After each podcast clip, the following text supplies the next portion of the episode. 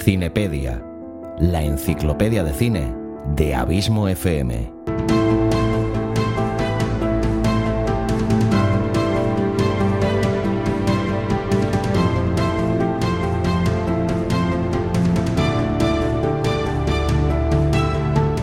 Hola a todos, soy Xavi Villanueva y os doy la bienvenida a este quinto capítulo de la Cinepedia, la enciclopedia de cine de Abismo FM, que pretende ser una herramienta útil para todas aquellas personas aficionadas al cine o a las series que, a veces, no entienden esa terminología tan técnica utilizada por personas más duchas en la materia que olvidan que no todo el mundo parte del mismo nivel, ni nace enseñado.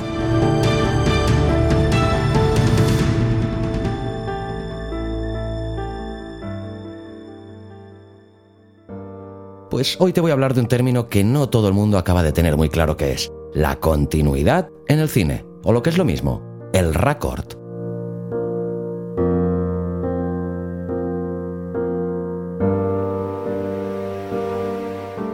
El objetivo de una película es meterte dentro de ella, que no te acuerdes en ningún momento de absolutamente nada de lo que se encuentre fuera de esa pantalla.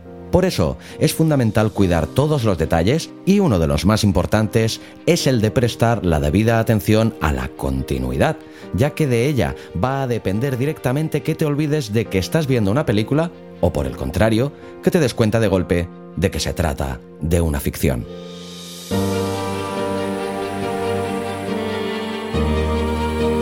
¿Alguna vez te ha pasado que estás viendo una película y en un corte de plano un objeto importante de la escena cambia radicalmente de lugar? ¿O que en la siguiente escena el actor, después de haber corrido media hora bajo la lluvia, tiene el pelo completamente seco? Todos estos ejemplos son fallos en la continuidad, y es que el término, como cabe suponer, hace referencia a la ilusión o ficción que se crea en las películas, en la cual se finge que se trata de algo real que posee un orden lógico de pasos. Es decir, la continuidad, o raccord, en francés, sostiene que en una película una escena debe de tener continuidad lógica y visual con la siguiente. No es admisible que se cambie de actor en mitad de una escena, que aparezca vestido de otra manera, o que, por ejemplo, actúe con mucha menos intensidad que en la secuencia anterior. Con todo, cabe señalar que existen diferentes tipos de raccord en el cine a los que se debe de prestar atención. A continuación te voy a enumerar alguno de ellos.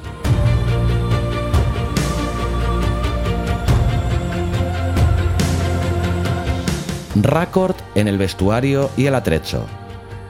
Suele ser uno de los errores de continuidad más comunes una taza en una mesa que cambia de sitio, una camisa que no está tan sucia como antes, una botella de agua que repentinamente vuelve a estar llena de líquido, o si sois seguidores de la serie de ficción por antonomasia de los últimos tiempos como es Juego de Tronos, seguramente os habréis enterado de la polémica, o al menos de la curiosidad, que en uno de los capítulos de esta octava y última temporada, precisamente en el cuarto de los capítulos de los seis últimos que ha constado esta última temporada, se hizo bastante viral en las redes sociales, principalmente en Twitter, que se les había colado un error de récord con un vaso del Starbucks. Quedó la cosa de si había sido algo buscado o no, pero lo que sí que es cierto es que pocos días después el vaso de Starbucks desapareció misteriosamente del metraje. Pues bien, piensa que muchos de estos errores están presentes en todas las películas. Que no los hayas visto no quiere decir que no estén. De hecho, se dice que cuando uno observa los errores de continuidad de este tipo es porque la película no es capaz de captar nuestra atención. De hecho, hay directores de la talla de Martin Scorsese que cometen una inmensa cantidad de fallos de continuidad de atrecho y de vestuario, pero poca gente se da cuenta porque este director en concreto mantiene muy bien el ritmo de su narración. De hecho, es sin duda uno de los mejores en este sentido.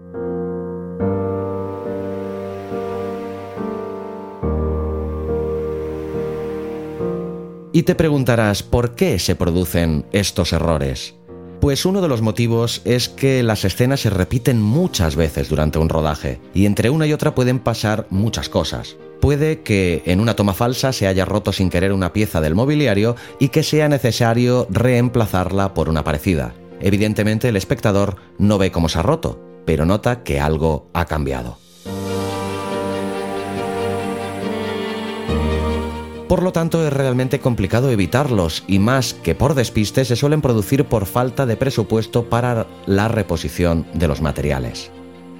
Otro caso es cuando el director considera que hay dos tomas que sobresalen por encima de las demás y aunque haya un fallo de continuidad o raccord, decide insertarlas para dar prioridad a la historia sobre el escenario.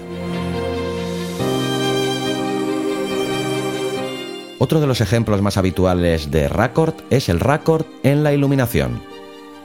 Sin lugar a dudas, este es uno de los problemas más significativos de la continuidad en el cine, ya que resulta especialmente complicado de corregir y además es importante mantener la luz en el punto adecuado.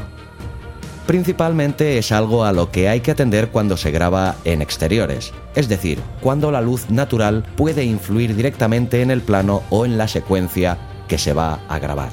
Por ejemplo, hay que valorar aquí que no se trata solo de una cuestión de luz, sino también de climatología. Si hay niebla, o si el día está nublado, o si llueve, todo esto influirá, y mucho, sobre la luz con la que se termine grabando la película. Por lo tanto, siempre hay un margen de tiempo en el que se pueden grabar las escenas. A este respecto, lo ideal es grabarlo todo el mismo día o, en caso contrario, en días consecutivos en los que el clima no haya cambiado en exceso, siempre en una horquilla de horarios muy similares.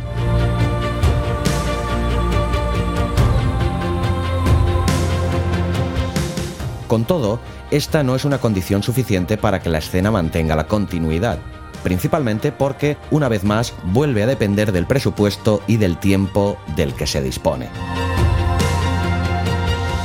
Por un lado, los focos pueden ayudar a corregir algunos desniveles lumínicos más evidentes, pero no todo el mundo tiene ese equipo a su disposición. Además, los rodajes suelen estar ajustados a un tiempo determinado y el equipo no suele tener la libertad de reunirse cuando el clima vuelva a ser el idóneo para la escena, sino cuando tienen previsto por motivos tanto presupuestarios como de simple pragmatismo en la producción. Por lo tanto, este tipo de rupturas en la continuidad son algo que se suele producir, pero dependerá de la habilidad del equipo el saber corregir este desfase o no.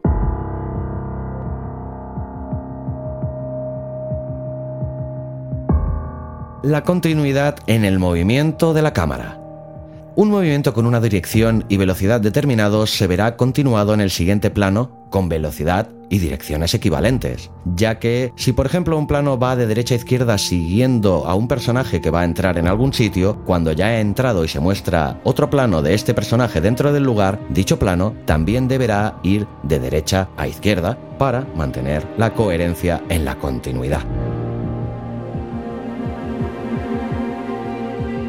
Esto mismo pasará con la velocidad de dicho movimiento. Si en este movimiento que hemos dicho que se producía de derecha a izquierda va a una velocidad determinada y el siguiente plano con el que empalma va a una velocidad el doble de rápida, notarás un salto que se hará muy evidente. Pues este sería un raccord en el movimiento de la cámara.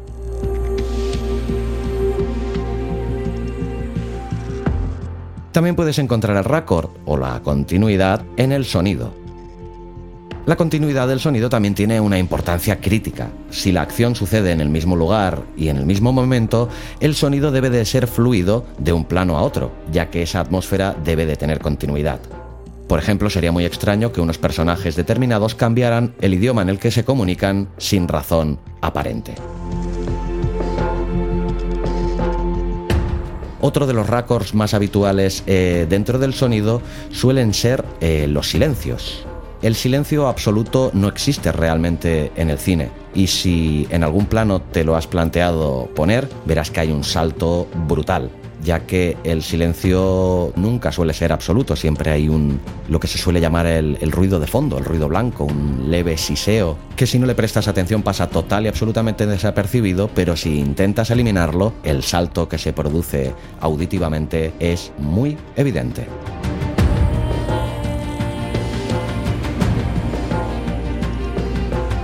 Y por último te voy a hablar del raccord en la interpretación de los actores o actrices. Este tipo de continuidad suele ser la más complicada de mantener por varios motivos. En ocasiones un actor consigue un nivel de interpretación realmente profundo y no siempre es capaz de llegar a ese mismo estado de nuevo en el siguiente plano. principalmente porque es un proceso complejo que solo algunos de los principales profesionales del género suelen conseguir. Por eso hay algunas tomas tan brillantes y otras con una actuación mucho más medida y menos significativa o remarcable. Es algo que se puede apreciar especialmente en las escenas más dramáticas y próximas al clímax. Precisamente por eso se busca que todos los planos correspondan a una misma secuencia de rodaje y que no sean necesarias demasiadas tomas. Como te puedes imaginar, este tipo de continuidad, mucho menos técnica y más personal, depende en última instancia de las habilidades que tengan los actores. El equipo que hay detrás, si quiere solucionar o solventar este tipo de raccord, pues tan solo podrá utilizar algunos trucos durante el montaje. En conclusión, la continuidad en el cine es muy difícil de mantener, pero es algo interesante sobre lo que saber más, principalmente porque puede determinar el resultado final de un film. Ahora que ya lo sabes, fíjate en la próxima película que veas, a ver cuántos errores de continuidad encuentras. Seguramente te sorprendas.